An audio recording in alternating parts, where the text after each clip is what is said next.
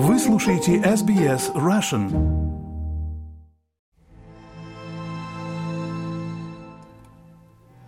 Добрый день, вы слушаете подкаст SBS Russian, с вами Виктория Станкеева. Мы продолжаем записывать интервью с людьми, которые находятся в украинских городах и являются невольными свидетелями войны, которую начала Россия 24 февраля 2022 года. Это второй сезон подкаста, и в нем мы рассказываем вам о том, как живут герои первого подкаста год спустя. И сегодня вы узнаете историю Катерины, детского врача из Киева. Катерина, мы записывали с вами интервью на четвертый день войны, 28 февраля. Обстановка в Киеве тогда была очень напряженной. Это отрывок из интервью 22 года. Проблемы с поставками не потому, что нету, а потому, что не могут довести медикаменты, продукты, потому что поставщики находятся за Киевом, в Буче, в Ирпене, там, где идут бои, и просто нам не могут довести. Мы практически большую часть времени проводим в подвале, в убежище, и там же находятся наши реанимационные дети, которые на ИВЛ, которых ну, невозможно поднимать туда-сюда, они находятся в подвале, к ним подключенные. Как сейчас обстоят дела в городе? Сейчас, конечно, обстановка не такая напряженная, так как, слава богу, э, войска вражеские из-под Киева ушли через месяц в конце марта. Вот. Но война есть война, поэтому психологически очень тяжело. И ну, частые обстрелы, э, ракетные удары. Вот живешь ожиданием этих ударов и не знаешь, куда в следующий раз может попасть снаряд. Мы в прошлый раз, когда записывали, вы говорили о том, что медперсоналу из э, районов киевских пришлось ночевать Бывают такие ситуации, когда опять приходится им оставаться в больнице, чтобы не ехать? Или сейчас такого уже нет? Нет, сейчас такого нету. Единственное, что ну, когда воздушные тревоги, то прекращает работу транспорт, прекращает работу метро, поэтому не всегда удается людям вовремя доехать, если они в этот момент едут. У нас сейчас обстановка более спокойная так как фронт далеко от нас. Ну, вот эти ракетные обстрелы и отсутствие электричества, воды периодически, конечно, не улучшают качество жизни, но это все-таки не линия фронта, не военные действия. Же люди, которые живут на территории, где это все происходит, конечно, страдают намного больше, чем мы сейчас. Катерина, а расскажите про вашу семью. У вас никто не уезжал за этот год?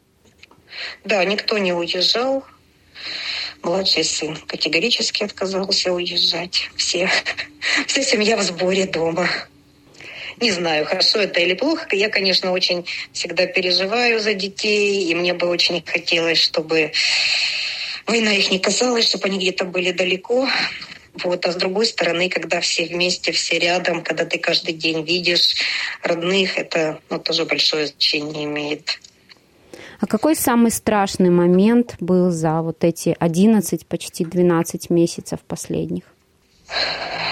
Ну, самое страшное это был первый месяц, когда, можно сказать, на окраинах города велись бои, и постоянно мы слышали звуки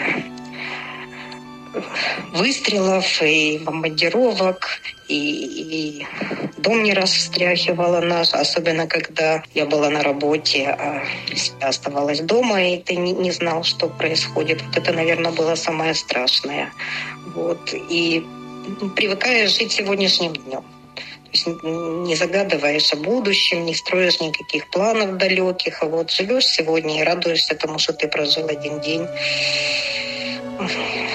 И так фактически каждый день, потому что ты никогда не знаешь, что и куда прилетит завтра. Последний раз, когда мы с вами записывали интервью 28 февраля, вы обращались а, к русским, живущим в России. Давайте послушаем отрывок из нашего интервью 2022 года. Это для россиян, что нас не надо защищать. Нас никто тут не притеснял. Я сама по своему, э, ну, по, по, по паспорту я русская, моя мама из России, из Ставрополя. Никогда в жизни никто меня не притеснял. И никого мы не звали, чтобы нас спасали. Нам нас не нужно спасать.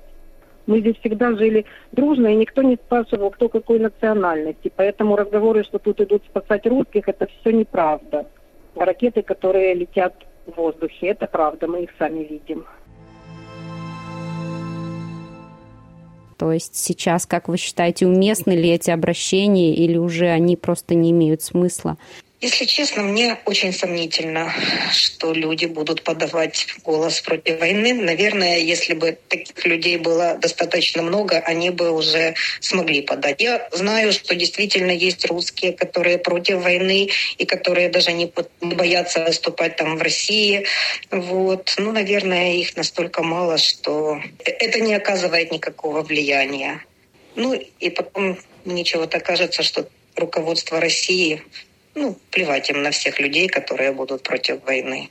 Еще вопрос. Вы наверняка слышали о том, что сейчас есть такие предположения, что Россия готовит наступление, в том числе готовит наступление на Киев. Как в Киеве относятся к этому? Ну, знаете, ну как, все равно же мы ничего изменить не можем и ничего не можем сделать с тем, будет это или не будет. Вот. Поэтому я еще раз повторюсь, мы живем сейчас и сегодня, а что будет дальше, ну, никто этого не знает. Уезжать, по крайней мере, мы не собираемся. Мы тогда не уехали в самые тяжелые времена. И сейчас не собираемся уезжать. Я очень надеюсь, что этого не будет. И, и, или если вдруг это начнется, то наши войска смогут остановить. Потому что если, в принципе, смогли остановить тогда, когда у нас не было никакой ни помощи, и ну, вообще практически было все это так неожиданно, то я думаю, очень надеюсь, что смогут и сейчас. И последний вопрос. Может быть, вы хотите обратиться к австралийцам, которые понимают русский язык, да, какие-то слова сказать тем, кто живет в Австралии? Ну, во-первых, я знаю, что Австралия оказывает помощь тоже нам и значительную помощь, поэтому я хочу, во-первых, поблагодарить за это и за э, финансовую, гуманитарную помощь. Большое спасибо.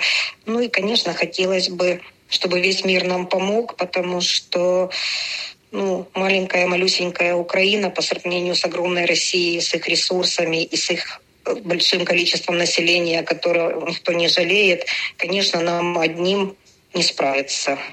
Вот поэтому нам очень-очень нужна помощь других стран.